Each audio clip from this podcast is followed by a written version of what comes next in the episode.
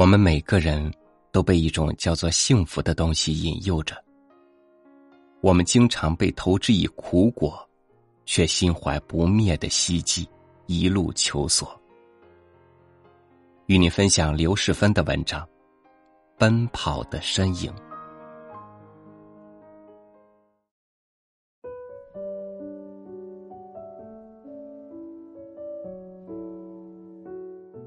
小区附近。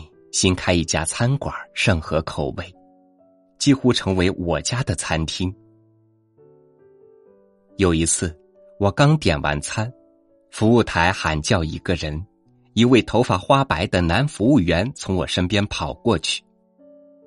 片刻，又一路小跑回来，手脚麻利的推起服务车，向残羹冷炙的一桌跑去。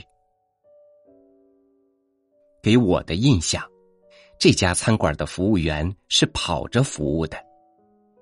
仔细打量，我才发现他们与其他餐馆的区别，有相当部分的中老年服务员。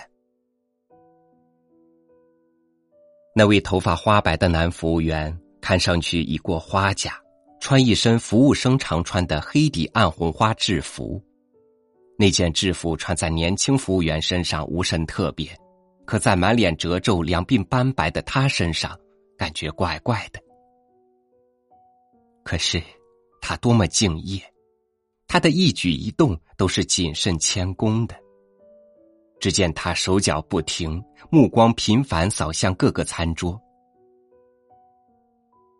市井中这个年龄的人，大多数已回归家庭，开始一份闲适的夕阳生活。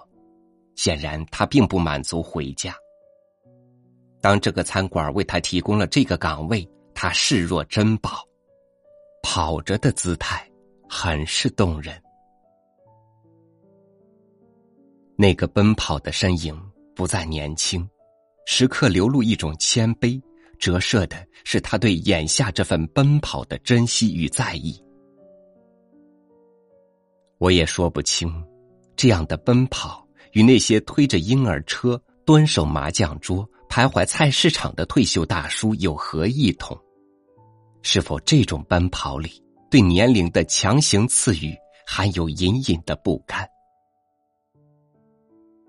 后来我跟他聊过几次，得知他是退休工人，现在衣食无余。他说，之所以出来干这个，就是因为在家里无所事事，闷得慌。他说的很朴素。但我明白，这奔跑的目标绝非仅仅物质意义的职务与薪水，更有着对生命不断的升华与修持。前几年去香港旅游，在饭店就餐时，忽然感觉与内地饭店有点不同，一下子又说不出。直到几天后，才发现饭店里来往穿梭服务的极少青春靓丽的少男少女。几乎清一色大叔大妈，甚至公婆级老人。简单交谈后得知，他们对这种年老再就业早已习以为常，薪水不是首选，哪怕只是象征性的慰劳一下，他们也毫无怨言。记得同行的一位长者说：“这若在内地，他们的儿女那一关就不好过。”让人笑话呀！这不成心让儿女难堪吗？难道儿女连退休的父母都养不起？再回头打量那些老年服务生，那气定神闲的模样，绝不像为生计所迫，倒让我惊讶于这个年龄的另一种生命状态。之后不久，又去了台湾。作家兼出版人尹地先生告诉我们，台湾的退休很是随性，没有一刀切，从四十多岁到六十多岁，根据自身情况选择退休年龄。记得渡边淳一写过一部《孤舟》，跳出他擅长的男女情爱主题，直指退休后的晚境。书中也表达出类似的观点，我读后。不自觉的想起，在世间行走了九十一年的英国作家毛姆，他在五十多岁写作寻欢作乐时，遇到中学同学，同学抱着孙子推着单车。他看着同学的背影，感慨：他的一生已经过去了，而我不禁想到自己还有那么多计划，写书、写剧本，我对未来充满着希望。我觉得我今后的生涯中还有那么多有趣的活动和乐事。我饶有兴趣的仰望着这个族群，思索着人类的差异性。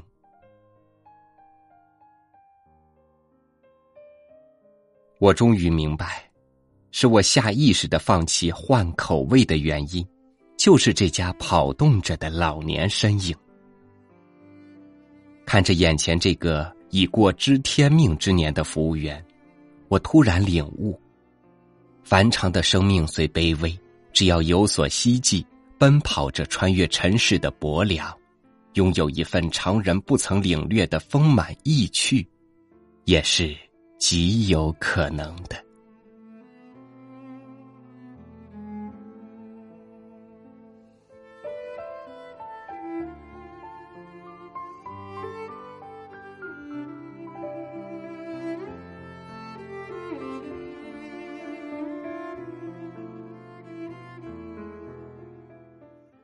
奔跑不一定是生活的状态，但一定是积极生命所具有的姿态。脚下的土地坚实，才能从容踏步，丈量天涯；心中的信念坚定，才能一往无前，悦享人生。感谢您收听我的分享，欢迎您关注微信公众号“三六五读书”，收听更多主播音频。我是超宇，明天见。